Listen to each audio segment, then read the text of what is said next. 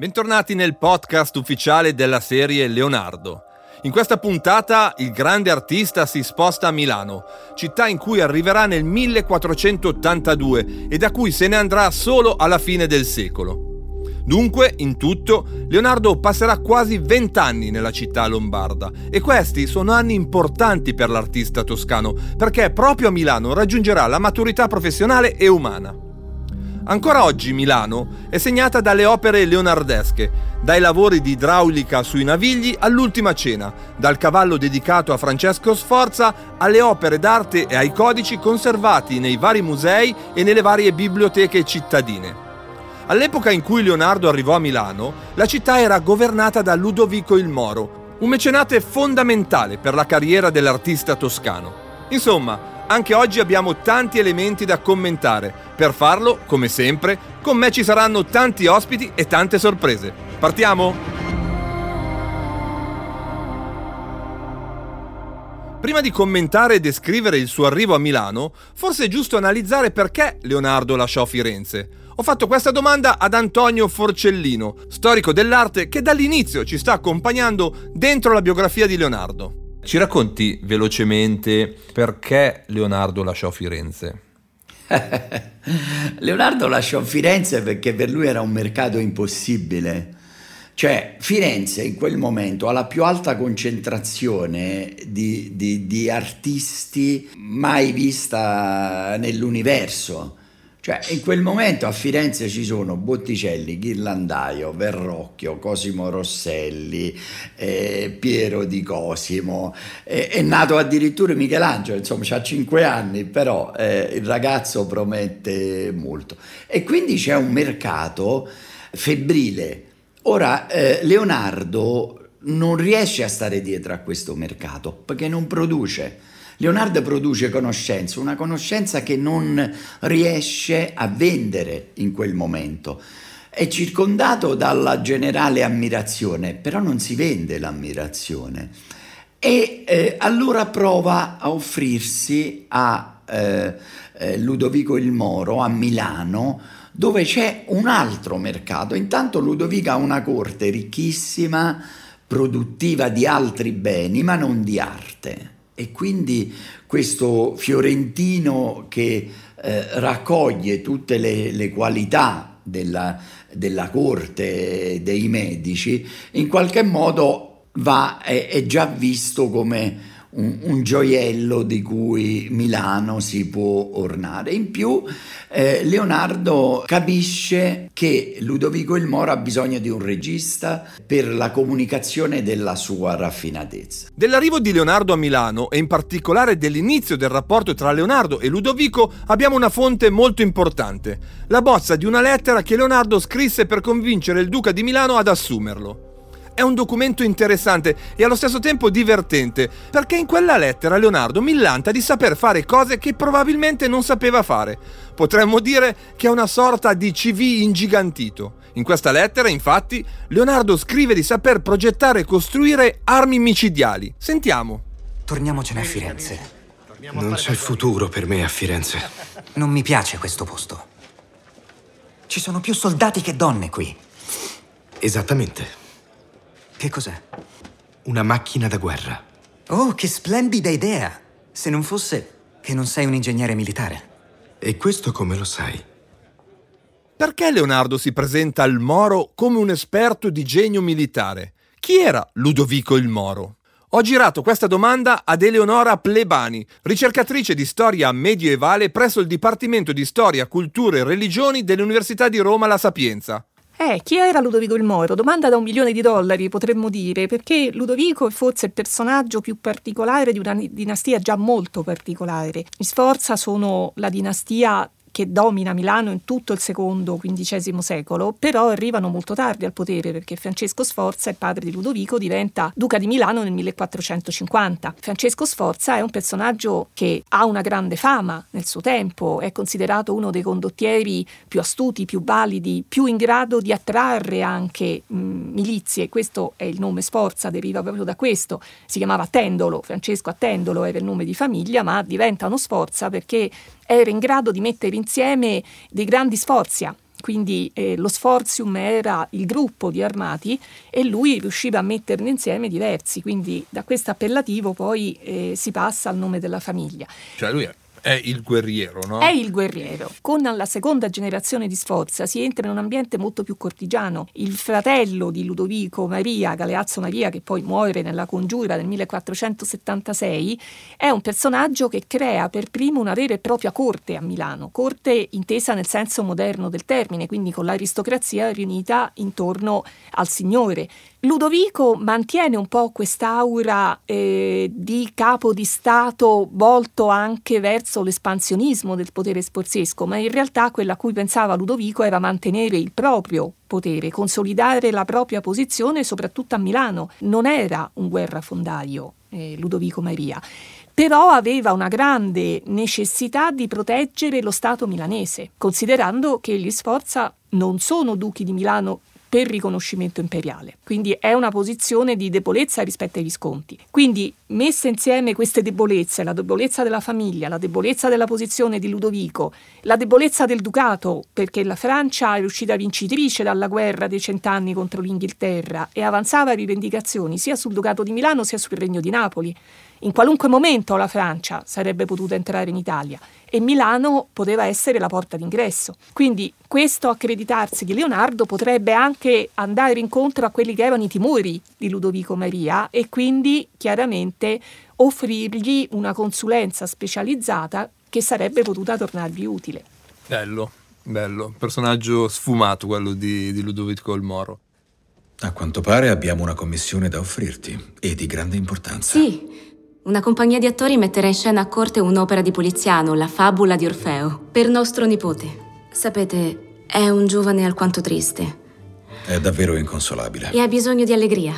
Un grande spettacolo sfavillante è l'ideale. Potresti progettarlo tu? Nella serie, Ludovico il Moro chiede a Leonardo di progettargli uno spettacolo teatrale. Leonardo sembra non capire perché Ludovico chieda proprio a lui. Prima di andare avanti con gli eventi dell'episodio, è interessante analizzare il rapporto tra Leonardo e Ludovico e magari tirare fuori qualche regola generale del rapporto tra il mecenate e l'artista. È una sorta di simbiosi in cui la dipendenza è reciproca. L'artista ha bisogno di risorse economiche per compiere le proprie opere. Il mecenate ha bisogno del talento dell'artista per dare lustro al suo potere. Ho dialogato a lungo con Luisa Cotta Ramosino, la produttrice artistica della serie, proprio su questo tema. Sentite. Un parallelo che faccio sempre, e non so se ha senso, magari tutti si è fatto un'idea diversa, è quella che la Silicon Valley oggi è paragonabile al Rinascimento, alle corti rinascimentali, cioè dove i talenti vengono attratti non più dai mecenati, ma dal mercato, no? da queste grandi multinazionali. Un po' così? Sì, quello secondo me sì, nel senso che siccome appunto poi parlare, eh, sempre, sembra sempre uno scandalo parlare di soldi quando uno parla di idee, ma in realtà i soldi e le idee vanno una insieme all'altra, per cui come Leonardo aveva bisogno del mecenate per le sue, realizzare le sue grandi idee, oggi chi ce le ha ha bisogno di trovare qualcuno che le finanzi anzi. E, e, vale anche il viceversa, secondo me. Se hai una buona idea, ha un valore. Certo. Cioè, perché spesso molti italiani sono creativi, ma poi non hanno non riescono a tradurre la loro creatività, la loro idea in qualcosa che abbia valore per gli altri. Spesso sì. ce l'ha solo per se stessa, no? per, per che è la visione moderna dell'artista. Questo secondo me c'entra con il nostro discorso di Leonardo. La percezione anche di chi scrive spesso è filtrata dalla visione romantica dell'artista, cioè da quella dall'Ottocento in avanti, quindi con questo Sturm und Drang tutto molto ripiegato su se stesso, mentre gli artisti, forse perché per tanto tempo sono stati collegati all'aspetto dell'artigianato, anche le botteghe erano botteghe artigiane prima di essere essere, quindi facevano un po' di tutto, non avevano questo scandalo a pensare che ci fosse la necessità che quello che inventavano, quello che creavano fosse parte della vita delle persone, quindi fosse da condividere. E quindi quando oggi parliamo degli artisti c'è sempre questa sorta di distanza, ma non, non si vede perché. E questo diciamo rende l'arte, la, la rende meno lontana dalla nostra vita. Io, io dovrei approfondire i misteri della natura e dell'uomo, non dipingere ornamenti per persone stupide. Devi smetterla di darti il tormento. Queste rappresentazioni sono una prova, nient'altro. Se riuscirai a dare al Moro lo spettacolo che vuole, no, ti ricompenserà. Nella serie, anche grazie allo stimolo di Caterina, Leonardo accetta di lavorare alla costruzione di un grande spettacolo. Dalle fonti storiche in nostro possesso sappiamo che Leonardo, davvero durante il suo soggiorno a Milano, si occupò di organizzare feste e spettacoli, usando tutta la sua creatività, le tecnologie e i marchingegni che sapeva progettare e costruire. Nella serie si vede Leonardo alle prese con l'allestimento della favola di Orfeo, di Poliziano. Ho chiesto ad Alessandro Arcangeli, professore associato di storia moderna presso l'Università di Verona, di dirci di più su questa favola. La favola, che poi vuol dire eh, semplicemente eh, pièce teatrale di Orfeo del Poliziano, è considerato una delle opere che aprono il modo di fare teatro eh, nel Rinascimento. Il Rinascimento è un'epoca molto vivace dal punto di vista eh, teatrale, eh, la cultura umanistica, la riscoperta dei classici porta a mettere in scena anche una grande quantità di, di opere d'arte a, antiche, anche il teatro di scuole, teatro dei collegi, che quello veniva fatto addirittura poi in latino, era classicamente appunto centrato sulla recitazione dei, dei testi antichi, ma qui abbiamo invece un'opera moderna, un'opera nuova, con una particolarità. Il teatro medievale era stato soprattutto un teatro religioso, eh, si ricorda in particolare nella forma sotto il termine di sacre rappresentazioni, avevano tutta una serie di consuetudini che in parte Poliziano riusa, ma riusa in un contesto secolare. Prende un mito antico, quello di Orfeo ed Euridice, e gli dà la forma ecco, di una, una, forma poetica. È considerata anche per la combinazione delle vere arti, la musica, lo, lo spettacolo, la messa in scena, un inizio, l'avvio di qualcosa che poi sarà caratteristico della cultura del Rinascimento, bisogna aspettare un secolo, fine 500, inizio 600, a Firenze ed altri ambienti, ma tutta una serie di musicisti di quella che consideriamo a quel punto l'inizio dell'età barocca, inventeranno una forma nuova d'arte, il melodramma, il cantare, eh, recitare in musica, quello che sarà poi l'opera lirica è proprio a partire da questo modello e fra l'altro non sarà un caso che più di uno di questi musicisti, fra l'altro Monteverdi, anche lui come poliziano a Mantova, la prima eh, messa in scena del, dell'Orfeo di Monteverdi è al Palazzo Ducale, prenderanno per modello la storia di Orfeo ed Euridice, una storia d'amore infelice, ma anche una storia del potere, della potenza della musica, della capacità della, della poesia, della musica di, di incantare eh, la realtà, di muovere i sassi oltre che i cuori. E questo, per certi versi, è una eh, esaltazione eh, che l'arte eh, del, del tempo dà della propria stessa capacità di, e potere di civilizzazione. Dobbiamo utilizzare gli stessi quattro elementi degli dei, aria, terra, acqua e fuoco. L'artista deve osservare come uno scienziato, ma creare con la fantasia e la storia si svolge in paradiso e all'inferno. Uno si trasforma nell'altro perché sono due lati della nostra natura, il bene e il male, come Dio ci ha creati. Ma lasciamo la finzione e andiamo dietro le quinte, nel mondo reale, per scoprire come sono state ricostruite queste incredibili scene. Sì, perché se Leonardo ha dovuto mettere in campo tutta la sua genialità per realizzare lo spettacolo, non sono stati da meno anche le maestranze e i professionisti che hanno prodotto la serie. Ne ho parlato con Edmondo Amati e Corrado Trionfera, che sono in ordine il line producer e il coproduttore esecutivo della serie Leonardo. Sentite. Questa è stata forse la notte proprio dello sforzo più grande che abbiamo fatto in tutta la serie, perché l'Orfeo, è, la rappresentazione dell'Orfeo era un, un, palco enorme con effetti speciali, esplosioni, fuoco, ballerini, danzatori, acrobati che saltavano in scena. Fuoco! Fuoco! Fuoco!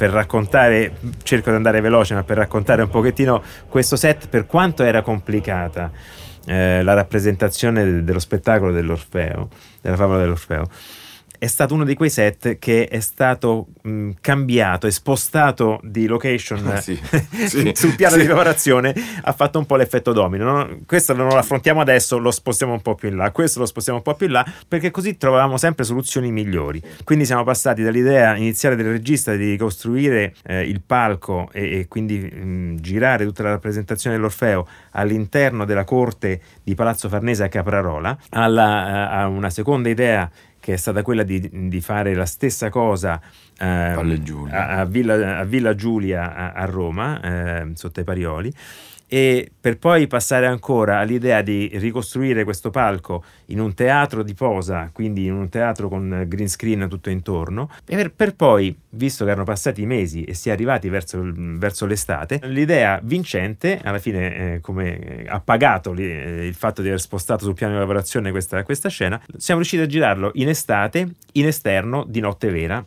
così non abbiamo dovuto eh, fare costruzioni particolarmente complicate intorno al set. Il set di per sé era, un set veramente spettacolare perché lo scenografo eh, Domenico Sica ha disegnato tutte le macchine teatrali ideate da Leonardo, quindi rifacendosi ai progetti originali, con un sottopalco dove c'erano tutti quanti gli ingranaggi che muovevano, che muovevano gli elementi di scena che si spostavano sul palco. Ringrazio Edmondo e Corrado per il loro prezioso contributo, ma ora lasciamo il teatro e lasciamo il dietro le quinte per concentrarci su un'altra importante questione, quella dei banchetti. Possiamo dire che la puntata ci mostra anche come doveva essere la vita nelle corti rinascimentali. C'è una scena in particolare in cui Leonardo partecipa ad un banchetto. E allora è giusto chiedersi come si mangiava nel Rinascimento.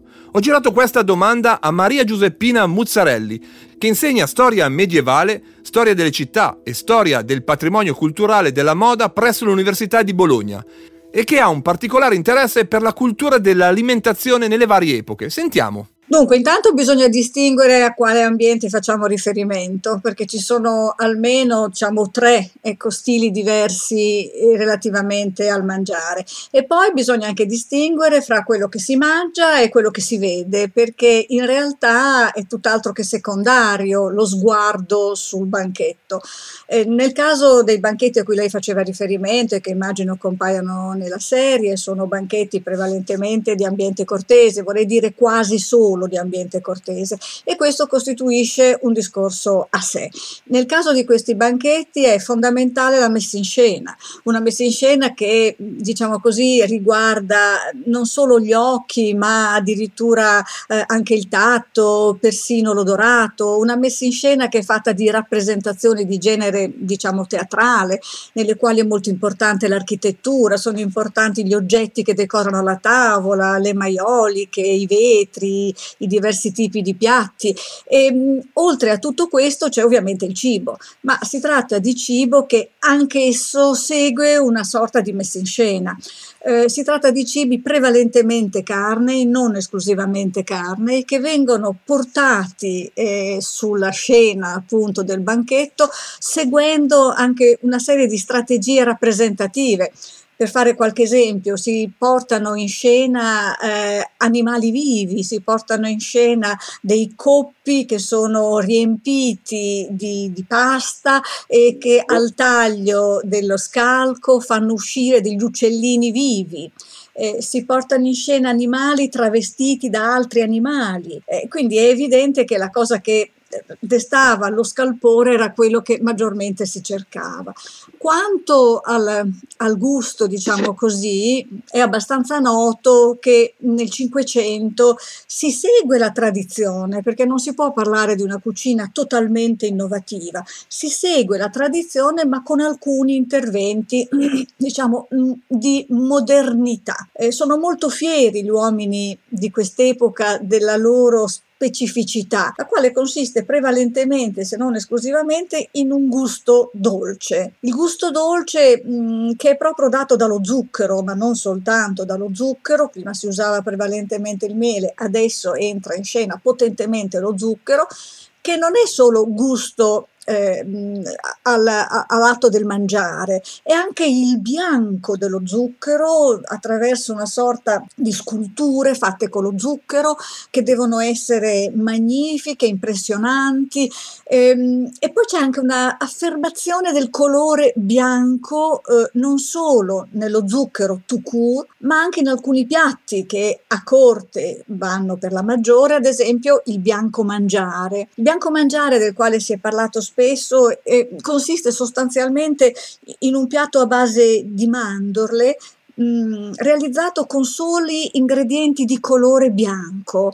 Già da questo si capisce che c'è un'accuratezza, non solo una, un tentativo di stupire ecco, con la scena, ma anche un'accuratezza ehm, applicata alla cromaticità. Quindi questo bianco mangiare fatto con petto petti di pollo bianco, filetti di pesce, mandorle si diceva, mollica di pane e zucchero. Certo, detto così non è che ci attragga moltissimo, ecco, il nostro gusto è diverso, ecco, il nostro gusto non è così incentrato sul dolce, ma allora non solo c'era probabilmente come cioè, sono costruzioni culturali e tutte le cose di cui stiamo parlando, anche il gusto è in buona parte una costruzione culturale e la prevalenza del dolce nasceva soprattutto dal fatto che questo zucchero era un elemento diciamo di novità, era un elemento di preziosità e ogni piatto ci guadagnava da una bella spolverata di zucchero. Altra caratteristica connessa a questa dello zucchero è l'uso delle spezie. Va detto però che c'è un po' un luogo comune che le spezie fossero preziosissime, quindi che caratterizzassero solo questa tavola alta, questa dei banchetti, diciamo, di corte. C'era un consumo diffusissimo di spezie. Ci sarebbe da dire ancora qualcosa, ma magari lo recuperiamo dopo, sulla, eh, diciamo, sulla, sulla discussione e la condanna del regime carne o cucine vegetariane e così via. Questo come primo ragionamento sui banchetti. Non ci credo. Lo giuro, è Tu non sei d'accordo, messer Leonardo? Parla con te. Oh, le mie, le mie scuse, Caterina mi ha detto che c'è del fagiano qui e io uccelli non ne mangio. Non, non mangio animali in generale. Il mio corpo non può essere una tomba per altre creature. Non l'avevo mai sentito dire. Ecco, proprio su questo tema, Leonardo era vegetariano o non ha senso parlare di questa cosa? E più in generale, si parlava già dell'essere vegetariani in quell'epoca? Guarda, io penso che ci siano tutti e due gli aspetti. Eh, le, diciamo questo, che è molto culturalmente datato l'insistere su questo aspetto del, del, regime vegetariano di Leonardo. Eh, era noto da un po' di tempo che era possibile ecco, dire qualcosa al riguardo, ma dire qualcosa al riguardo adesso è diventato un interesse prevalente. Eh, io credo che gli studi più, più seri, più attendibili, non consentano di dire che fosse vegetariano e l'unico riferimento che noi abbiamo eh, è quello abbastanza noto di, un, di, uno spunto al riguardo contenuto in una lettera a Giuliano de Medici di un viaggiatore in Oriente che descrive eh, gli usi di una popolazione indiana induista che non mangiava animali sulla, sulla base del tabù del sangue. Ecco. E ehm, il riferimento in questa lettera è a un regime del genere come il nostro eh, Leonardo da Vinci. Perlomeno questa voce girava, questa impressione c'era io credo che questa è una domanda che la nostra cultura, la nostra sensibilità ci induce a porre a un'altra epoca, a un altro periodo. Quello che possiamo dire, Leonardo appartiene a un ambito intellettuale, è un intellettuale e come intellettuale mh, si inserisce secondo me abbastanza bene in una linea di interpretazione, di pensiero dei regimi alimentari che non è solo la sua e che quindi ci indica che oltre ad esserci tanti stili nel, nell'accostarsi al banchetto, ci sono anche tanti modi di pensare al cibo. C'è il modo della corte che vuole fare del cibo un elemento di ostentazione, c'è il modo dei ricchi che vogliono far vedere potenza e privilegio. E c'è il modo degli intellettuali, i quali ragionano, diciamo così, sul cibo, eh, ragionano eh, sul valore, eh, eh diciamo, non solo per la salute, ma anche per per l'equilibrio più in generale in termini di moderazione e che quindi se mangi molto fino a star male questo indubbiamente compromette anche il tuo pensiero, persino la tua attività, se bevi molto mm, perdi la lucidità, quindi lui è un uomo che vive in ambienti che praticano altri comportamenti ma è portatore di una sua cultura, di un suo modo ecco, di affrontare le cose che è anche quello poi di altri intellettuali, non è soltanto il suo. Ringrazio Maria Giuseppina Muzzarelli per questo bel affondo sull'alimentazione nel Rinascimento, ma ora torniamo dietro le quinte e parliamo di un tema piuttosto affascinante, la lingua. Se Leonardo si è dovuto reinventare molte volte nel corso della sua vita, adattandosi a diverse realtà e mecenati, anche gli attori italiani della serie hanno dovuto fare lo stesso. Essendo infatti una produzione internazionale, Tutta la serie è stata recitata in inglese e anche gli attori italiani hanno dovuto prepararsi a questa sfida non facile. Per parlare di questo argomento ho chiacchierato con Marcela Marambio, che è stata la dialogue coach per gli attori italiani, e Alessandro Sperduti, che ha interpretato Tommaso Masini, uno dei più importanti discepoli di Leonardo. Eh, questa è una serie ambientata nel Rinascimento italiano, parlata in inglese con l'inglese dell'attore principale. Allora, in questo caso, vabbè, l'attore principale, eh, Aidan Turner, è irlandese. I film storici inglesi e americani di solito vengono divisi in accento che è quello in Inghilterra è RP.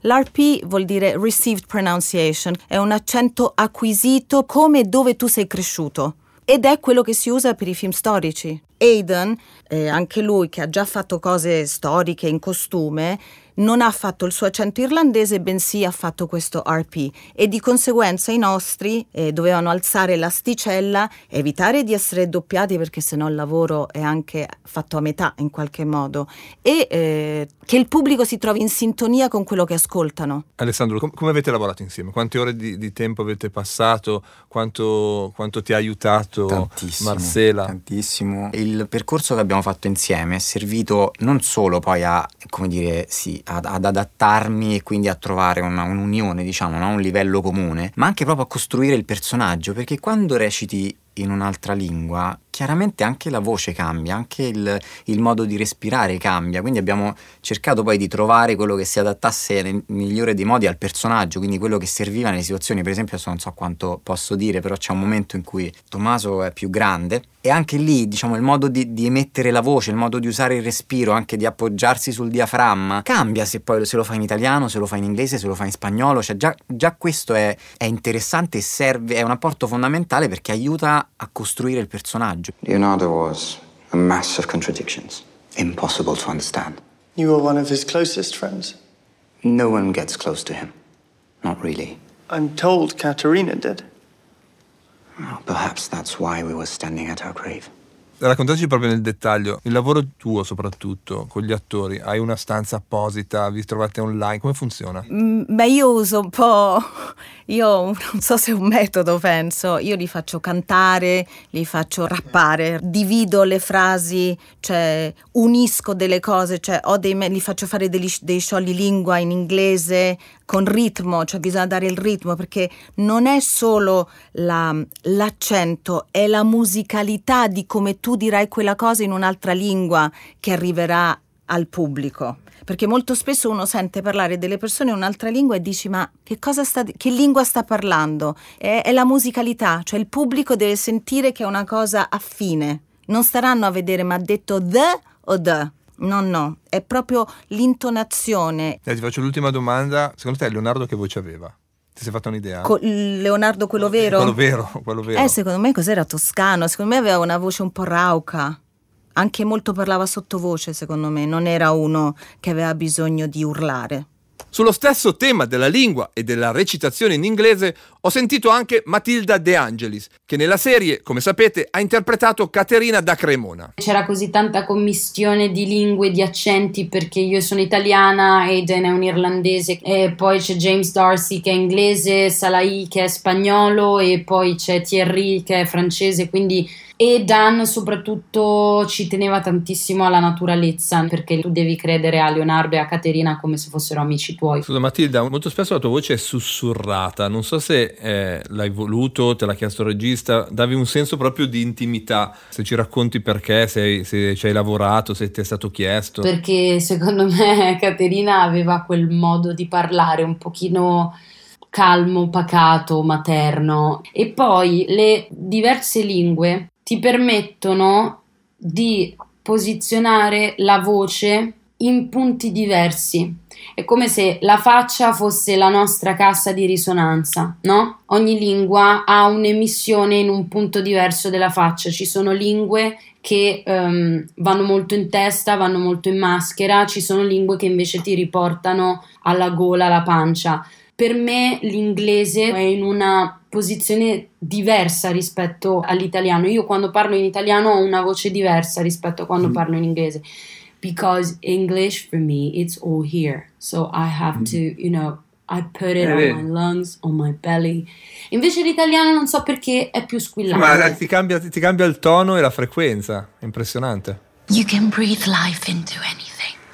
You gave me life. You gave me wings to fly out of the gutter. I had no idea how exhausting cold life is. Last week I attended three dances of fate and two banquets. And you taught me how to play chess. Check. Ho sentito anche Pierpaolo Spollon, che nella serie Leonardo ha vestito i panni niente po' di meno di Michelangelo. Com'è stato lavorare con Aidan Turner? Ci racconti un po' del dietro alle quinte? Proprio quel primo giorno di lavoro eh, dove è stata una giornata abbastanza impegnativa, però sembrava tutto andare abbastanza bene. Io avevo, lì impostavo francamente il personaggio. Se sbagliavo quella, sbagliavo poi di conseguenza tutto. Quindi ero carico al 100%. Io non parlo benissimo l'inglese, eh, mi sono un po' arrangiato, quindi metà delle cose che mi diceva il regista non le capivo, lo dico proprio pubblicamente, non le capivo. Lui mi ha detto, uh, look forward to you. E io ho detto, ma ho capito una mazza. Mm, che io, insomma, quando vedevo che iniziavo a non capire, registravo mentalmente quello che mi diceva e poi lo ripetevo a qualcuno e dicevo, ma se uno ti dice, look forward to you. E questo, questo ragazzo che invece capiva madrelingua mi ha detto, no, guarda, ti ha detto, non vedo l'ora di vederti la prossima volta. Ah, ho detto, ah, ok. E da lontano ho salutato Dan di nuovo. Hello! Grazie anche a Pierpaolo, Matilda, Alessandro e Marcela. Per finire, ho fatto un interessante incontro con Fagna Petrocchi, che è la responsabile delle produzioni internazionali della RAI. Abbiamo parlato di come l'Italia nel futuro possa avere un importante ruolo. Sentite cosa mi ha detto. Una cosa importante è che il nostro paese è pieno di belle storie. Sembra una banalità, ma voi e, e, tutti i produttori italiani hanno un asset incredibile, a partire dai medici, arrivando a Leonardo, ma ci sono decine di grandi personaggi storici che hanno eh, caratterizzato lo sviluppo più importante dell'umanità a cui attingere e portare questi racconti a livello internazionale. Leggo bene la strategia che state mettendo in campo, è così? Sì, è una strategia che è stata avviata nella direzione precedente e che Maria Pia Ammirati, attuale nostra direttrice, vuole portare avanti. Eh, dobbiamo scegliere i, gli elementi, i vettori culturali forti della nostra identità perché siccome l'Italia, la storia dell'Italia ha dato eh, la civiltà al mondo, proprio partendo dal, dal 400 e dal 500, abbiamo pensato che questi contenuti o questi personaggi come eh, Cosimo de' Medici, piuttosto che Lorenzo il Magnifico, piuttosto che Leonardo, possano avere quella valenza universale tale da permettere alla, alla serialità italiana di uscire dal mercato italiano ed europeo veramente di viaggiare nel mondo. Ci vogliono storie universali e linguaggio un pochino più moderno rispetto a quello domestico, rispetto a quello delle serie più tradizionali destinate solo all'Italia. Bello. Senti, permettimi una battuta.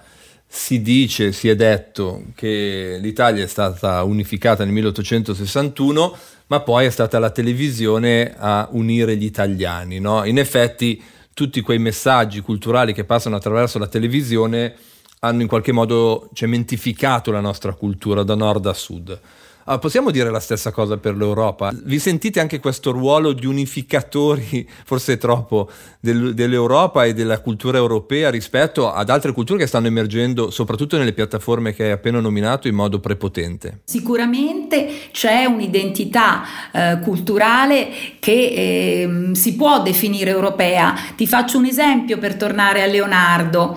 La grande eh, innovazione che Leonardo introduce, questo è, è, è testimoniato testimoniato dagli studi che sono stati fatti proprio sul primo eh, lavoro, sulla prima opera attribuita a Leonardo, che è il battesimo di Cristo, hanno rivelato che Leonardo ha dipinto, a differenza del resto dell'opera, il suo quadro ad olio, con la pittura d'olio. La pittura d'olio è arrivata a Firenze dalla tradizione fiamminga. È lì che è nata la pittura a olio ed ha transitato insieme alle merci e ai mercanti fiorentini fino a Firenze e da lì si è poi ridiffusa in tutta Europa. Dunque sì, noi crediamo che ci sia una cultura e un'identità europea pur nelle differenze e nel nostro piccolo, attraverso l'alleanza con France Televisione e con ZDF, cerchiamo di portare avanti anche una narrativa televisiva che abbia un'identità e una riconoscibilità europea. Non ci dimentichiamo che i francesi considerano Leonardo mezzo francese perché è morto in Francia e perché il nucleo più importante di opere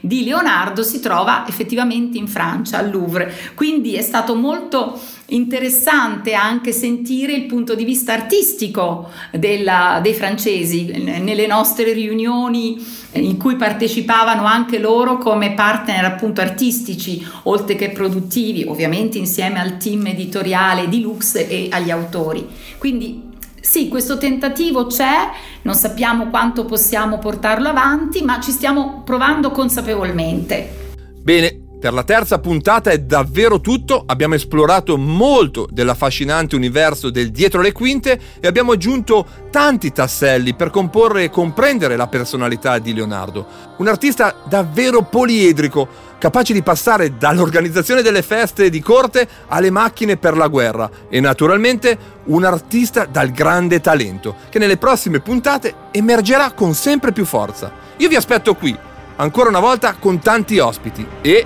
viva Leonardo!